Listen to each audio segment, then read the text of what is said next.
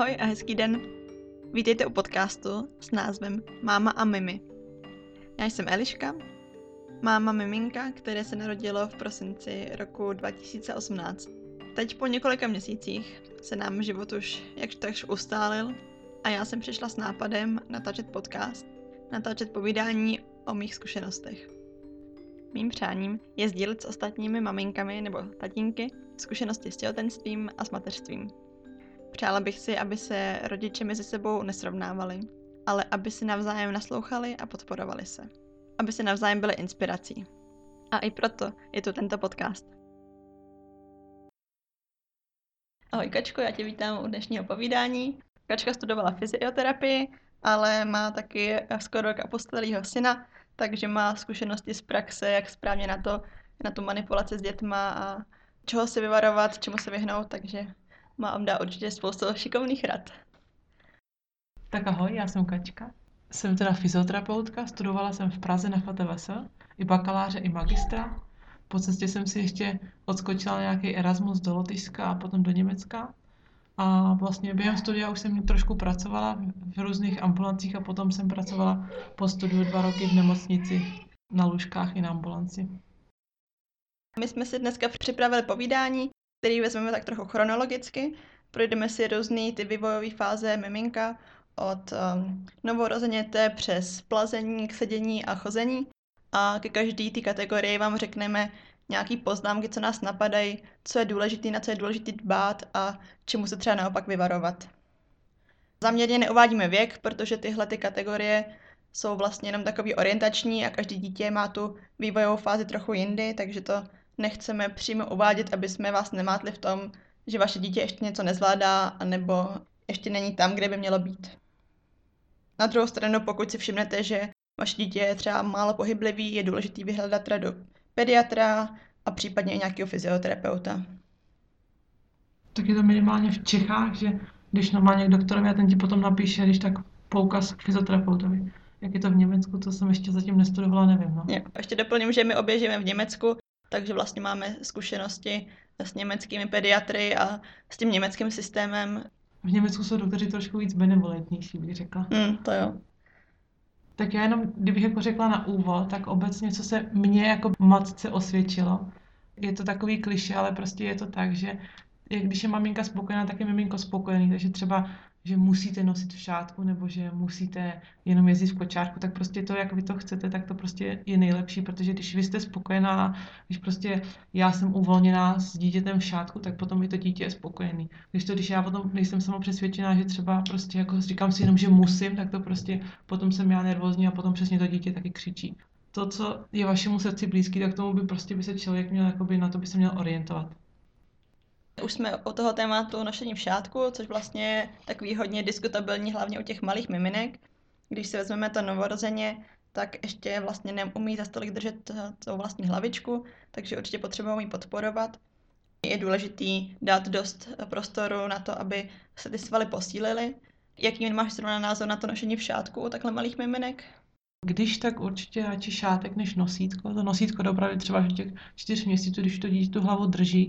A v tom šátku je potřeba dbát na to, aby tam bylo to postavení těch nožiček, aby kolena byly vejš než kyčle, aby byla páteř pěkně zakulacená a i ta hlava podpořena. A určitě bych teda jakoby v šátek, jakoby nejsem nějak proti tomu, ale vždycky jenom třeba na hodinku maximálně, prostě ne, aby v tomto dítě bylo třeba celý dopoledne. A vždycky potom zase zpátky hezky na tu rovnou podložku, aby ty miminka, když mají ještě tu páteř, mají jenom rovnou, tak je prostě potřeba, aby ležely normálně na tvrdý podložce, ale zase ne, aby byla moc tvrdá, pěkně něčím vypodložit nebo tak.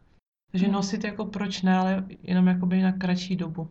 U malých miminek, zvlášť třeba když rodiče přijedou z porodnice, trochu nejdřív trvá, aby si osvojili to, jak ty miminka zvedat, jak je vlastně správně držet. Máš k tomu nějakých pár tipů? Tak na to je fajn třeba právě ten přístup té paní Kiedroňový, tam je hezká knížka, o tom se to vždycky může nastudovat, ale jinak asi nejznámější tygřík nebo to klubíčko, vždycky podpořit hlavičku a snažit se, aby ta páteř byla zakulacená. No, takže buď v tygříkovi na bříšku, to se i to bříško hezky masíruje, děti mají hezký výhled, anebo v tom klubíčku zase hezky podpořit záda na ty jedné ruce. A je potřeba to vždycky ty strany střídat. Taková ta, je to taky zase klišé, ale prostě je to tak a sama jsem si to uvědomila až vlastně pozdě, že taky jsem ty říkala vždycky preferovala jenom jednu stranu, no, tak jsem se potom učila právě se to na jednu stranu dělá líp, že vlastně nějaký člověk zvyklý, buď pravák nebo levák, že se mu to líp drží, tak je důležitý vlastně si to vyzkoušet i na tu druhou stranu. No. Když jsme přišli z porodnice, tak nám docházela porodní asistentka, která mě vlastně naučila to, že je lepší dítě zvedat přes bok, když leží na přebalováku nebo v postýlce, takže ho nevezmete přímo jako hrudníčkem k vám, ale nejdřív ho natočíte opatrně na jeho levý nebo pravý bok a zvráte ho přes stranu. Taky se tenhle způsob praktikovala se svým synkem? Ano, snažila jsem se, protože vlastně jako je to pravda, že to je začátek na celý život. I teďko, když vidím, že se zvedá, že se teď to tahá tím břichem nahoru, tak se ho snažím prostě motivovat. Teď mám na to dobrý tip, že se děti lehnou na zem a představou si, že se vaří špagety, tak se to různě hejbou. Potom jim ukáže, že staneš přes bok a ty děti taky stanou přes bok, takže to je fakt dobrý. A tak jsem se snažila přesně už od miminka ho zvedat přes bok, no. Takže to vlastně by nemělo končit tím miminkovským obdobím, ale mělo by to být takový poučení, jak vlastně celý život správně vstávat, ať už z postele nebo ze země přes ten bok, aby člověk nenamáhal přímo ty břišní svaly. No. Je to takový dobrý návyk na celý život. Potom ještě taky u těch malých miminek, když se vezou z porodnice, jak se vezou v autě ve vajíčku, tak taky na to dát pozor, protože pro maminku to je pohodlný, že třeba teď jsou moderní nějaké ty kočárky, že tam to vajíčko jenom přendáš a jdeš s dítětem dál špacírovat po městě. Tak toho bych si taky jako vyvarovala, protože zase děti jsou v tom, sice jsou v klubíčku, ale není ta páteř rovně, co potřebujou a oni hezky vidějí, takže jsou jak líní, potom jakoby se nějak snažit, jako třeba se nějak hejbat. Takže vždycky jenom na nejnutnější dobu ve vajíčku, ale potom zase zpátky do roviny, do kočárku nebo i třeba toho šátku nebo prostě tak na zem. Takže tím, že jsou zafixovaný v té poloze v tom vajíčku, tak vlastně tam jsou tak napreslí do toho vajíčka, že je to nemotivuje zapojovat různý svaly a posilovat je nějakým pohybem. Pasivně dostanou výhled a jsou spokojení a potom lenivějí, no. A to samý jsou takový ty houpátka, že maminky řeknou, oni tam jsou moc spokojení, no. Já si můžu uvařit, no. To sice je hezký, ale prostě je to pohodlnost, no. Takže bychom se měli snažit motivovat ty děti k nějakému pohybu, k nějakému aktivnímu zapojování těch svalů, který se tím vlastně díky tomu posilujou a procvičujou. Že oni nejdřív vlastně jakoby to zachytějí třeba očima a postupně si řeknou a na to bych si mohl i došáhnout a už se snaží vymyslet, jak se přetočit na bok, jak se potom zvednout a tak vlastně dochází k tomu postupnému vývoji. I proto je důležité, aby děti od začátku už se pokládaly na břicho, protože vlastně z polohy na břiše dochází k tomu zvednutí nejdřív hlavy, potom se dostávají pomalu na předloktí až na ruce a dochází k té vertikalizaci postupný. Takže určitě polohu na břiše taky nevynechávat, i když třeba na začátku děti pláčou, tak prostě se na to zvyknou, no, nebo aspoň vždycky na chviličku. A ještě úplně u těch malinkých miminek, aby se střídala hlavička, že třeba 10 minut na jednu stranu a pak 10 minut na druhou stranu. Jo, vlastně jsme taky měli trochu problém, že my jsme měli postýlku vedle naší manželské postele a moje dítě vlastně tím pádem preferovalo ležení na pravém boku, kdy byl obličejem ke mně. A pak jsem si všimla, že jako je trochu línej v tom točit se na tu druhou stranu, takže vlastně na to je tam možnost třeba ho na nějaký spaní podložit z té druhé strany, aby byl na tom druhém boku. My jsme to měli úplně stejně, protože jsme měli nějaký postýlku ze strany přicvaknutou. A tak já jsem ho normálně v té postýlce pokládala vždycky jakoby hlavou nahoru, hlavou dolů. Akorát, že to úplně nebylo, to úplně třeba to kojení tak, ale snažila jsem se vždycky třeba 2 noci jako hlavou nahoru, 2 noci hlavou dolů. Takže aby byl pořád čelem k tobě, aby měl tu jistotu, že ty tam seš, ale aby i tak střídal obě ty strany. No, ještě když to bylo malý miminko, tak to jako v té postýlce nebylo úplně jako nějaký problém, no. A to třeba když leží děti, jakoby, když mají okno, tak zase zajímá, jestli se podívat z okna, tak se koukají z okna, ale zase je problém, že když ta postýlka je z jedné strany, tak zase koukají na jednu stranu z okna, no, takže taky to střídat nebo myslet na to aspoň trošku. Takže i pomocí je různý tý motivace, třeba, že na tom méně aktivní stranu dáš třeba nějakou hračku nebo právě výhled z okna, tak to dítě můžeš motivovat k tomu, aby se tam naopak podíval na tu druhou stranu, kterou aktivně normálně nepoužívá a tím pádem ty svaly zapojilo.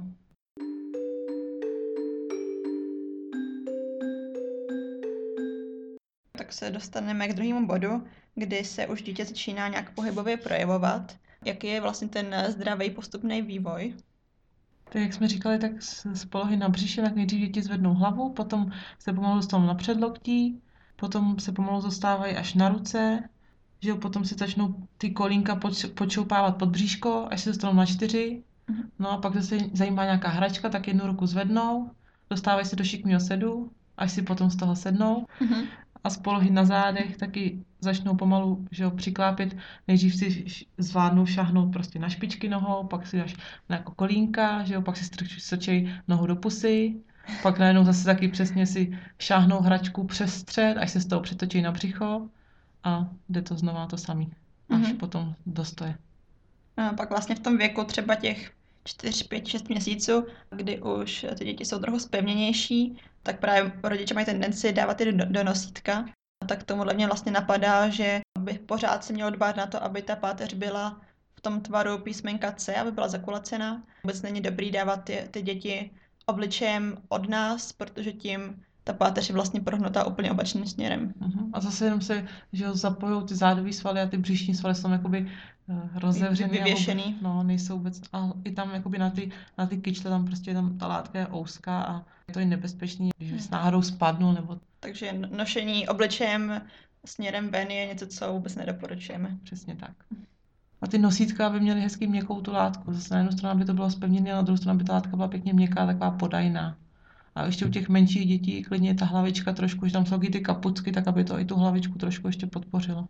A taky vlastně je dobrý, aby ta látka mezi těma nožičkama vždycky sahla až od kolínka ke kolínku, aby nebyl přehnaný tlak jenom uprostřed na ty kyčle, ale aby to byla vlastně hezky rozprostřený ta váha. Co třeba tě napadá, aby se dalo dělat, když vlastně děti v té fázi, když třeba jsou takový pohyblivější, otáčejí se, jsou často prohlí do luku? To prohnutí do luku, to už vlastně začíná od těch úplně malých miminek a to je taková ta jejich neklidnost, že prostě najednou je třeba položíme na studenou podložku, tak oni se leknou, tak první co dělají, se prostě prohnou.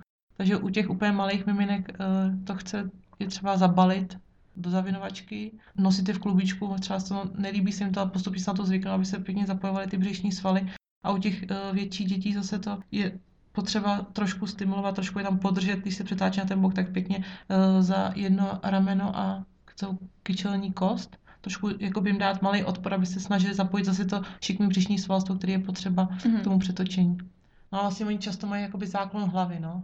Tak trošku to sledovat, že když potom by to bylo nějaký výraznější, tak třeba potom ta fyzioterapie třeba, my jsme taky šli jako jen tak jakoby, že jakože fyzioterapie, jak jsme se šli ukázat na praxi a stačilo jednou prostě jenom trošku naznačit a hned jakoby toto dítě pochopí, když je zdravý, takže jakoby stačí jen fakt malá pomoc. Takže třeba dobrý místo toho, aby to rodiče se snažili přejít, radši aspoň jednou navštívit nějakého toho fyzioterapeuta, který vlastně udá ten nějaký správný směr, jak na to, který hmat nebo který cvik využít, aby se to včas podchytilo. No, určitě.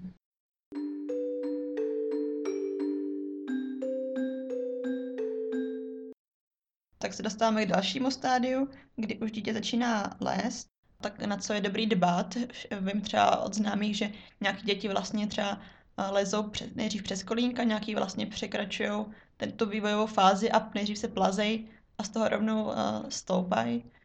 Je důležitý vlastně projít si všema těma fázema? Většině případů je nejdřív plazení a potom až lezení. To lezení už to je jako dobrý, protože tam se dělá ten skřížený vzor. Já si vždycky nakročuje jedna ruka a druhá noha. Takže to jakoby je dobrý i na propojování hemisfér v mozku, takže do budoucna lezení určitě dobrý. No, když se přeskočí, tak se přeskočí, no. A když ty děti prostě se dál vyvíjí normálně, tak mají prostě svoji nějakou speciální cestu, no. Ale jako určitě jakoby třeba i to plazení, jakože vidím, že se nějak třeba přitahují na jednu stranu, tak zase to jako chci nějak motivovat, aby prostě zapojovali obě ty strany stejně, no.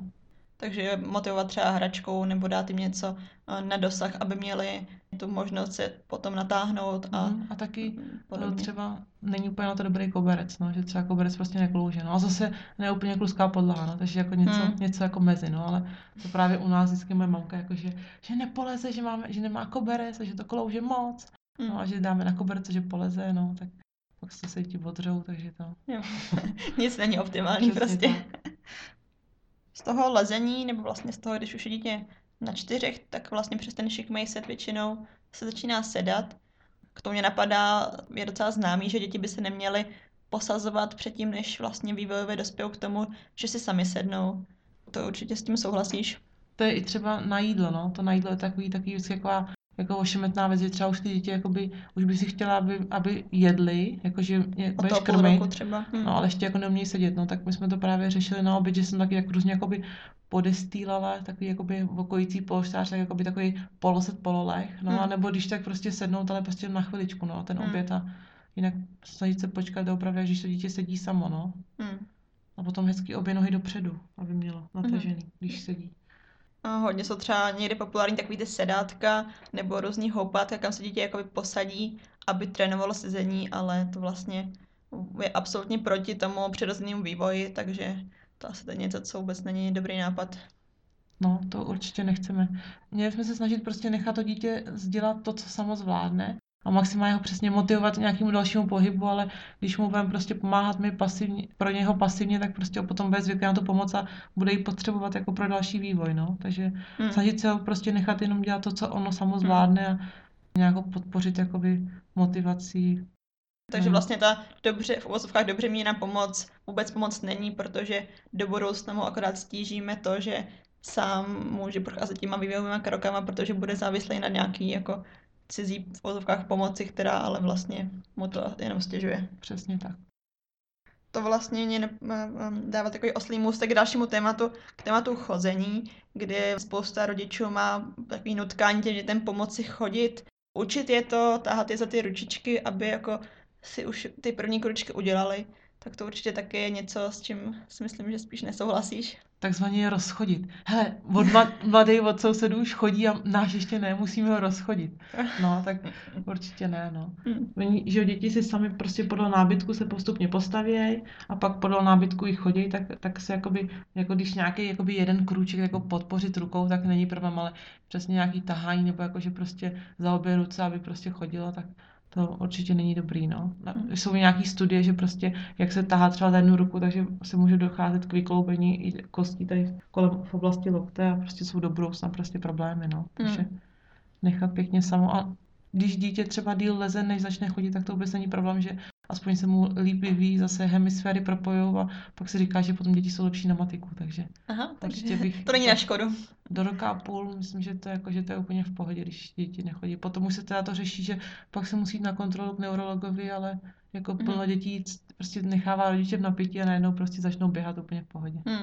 Že ten dlouho očekávaný skok pak přijde tak najednou, že si pak zpětně ani nespomeneš, že před týdnem ještě nechodil. To okoukávají a pak vytřou zrak. Já jenom, že jsem četla k tady tomu přes nějaký článek, kdy vlastně to tahání za ty ručičky vede k tomu, že to tělíčko jako předbíhá ty ruce a nohy a v tom vlastně se vytváří jako i náběh na skoliózu a jde o tady to krátké období, který ti ale potom vlastně může vylevnit na celý život a zadělat právě na problémy se zády, kolikrát někdy až za několik let nebo desítek let, že pak si třeba ty lidi ani neuvědomějí, že to třeba mají od toho, že právě rodiče je tahali takhle za ty ručičky a tam se založil ten problém v těch zádech, takže si takhle vlastně můžou zadělat na další problémy. A navíc ta prostě příroda to jak zřídila, že to tělo se jako vyvíjí postupně sama, ty svaly se postupně zapojují a když jakoby do toho přijde jaký ten vnější vliv, který jakoby naruší ten přirozený vývoj, tak potom přesně se může naučit nějaký pohyb jakoby špatně, zafixovat si to a přesně pak se to hodně těžce jakoby odbourává. No, Stejně tak jako u těch sedátek by se ani neměly používat žádný chodítka nebo skákátka, který přesně jakoby zapojují nevhodné svaly a ani nepodporují to učení se toho chození. Když pod tím se prodávají, tak je to kontraproduktivní. Ještě mě k tématu chození napadá téma botiček, jestli máš tip na to, jaký botičky by byly nejlepší pro to, aby právě byl podpořený ten přirozený vývoj a přirozený zapojování svalu. Botičky určitě bychom, když tak kupovat, až když prostě to dítě doopravdy chodí, nekupovat nějak jakoby dřív, když jakoby třeba jenom stojí, tak ještě prostě jako není důvod kupovat boty.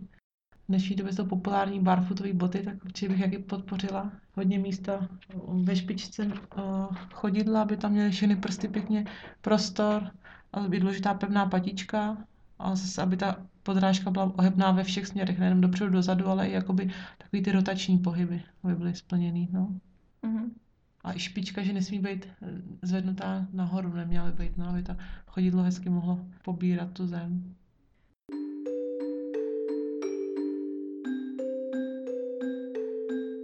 Tak jo, my jsme tímhle prošli těch několik hlavních fází vývoje. Teď bych se dostala k tématu, jak zacházet s případným problémy, když už teda se něco stane, když si třeba všimneme, že dítě se vyvíjí asymetricky, tak jaký postup bys doporučovala? Tak určitě, když my si všimneme, že dítě se vyvíjí asymetricky, tak určitě jsme nejdřív měli asi k pediatrovi a s ním to probrat a potom, když tak nám předepíše nějakou fyzioterapii a snažit se my už doma jakoby tomu předcházet, prostě dávat si pozor, že nosíme na obou stranách a že motivujeme děti z obou stran.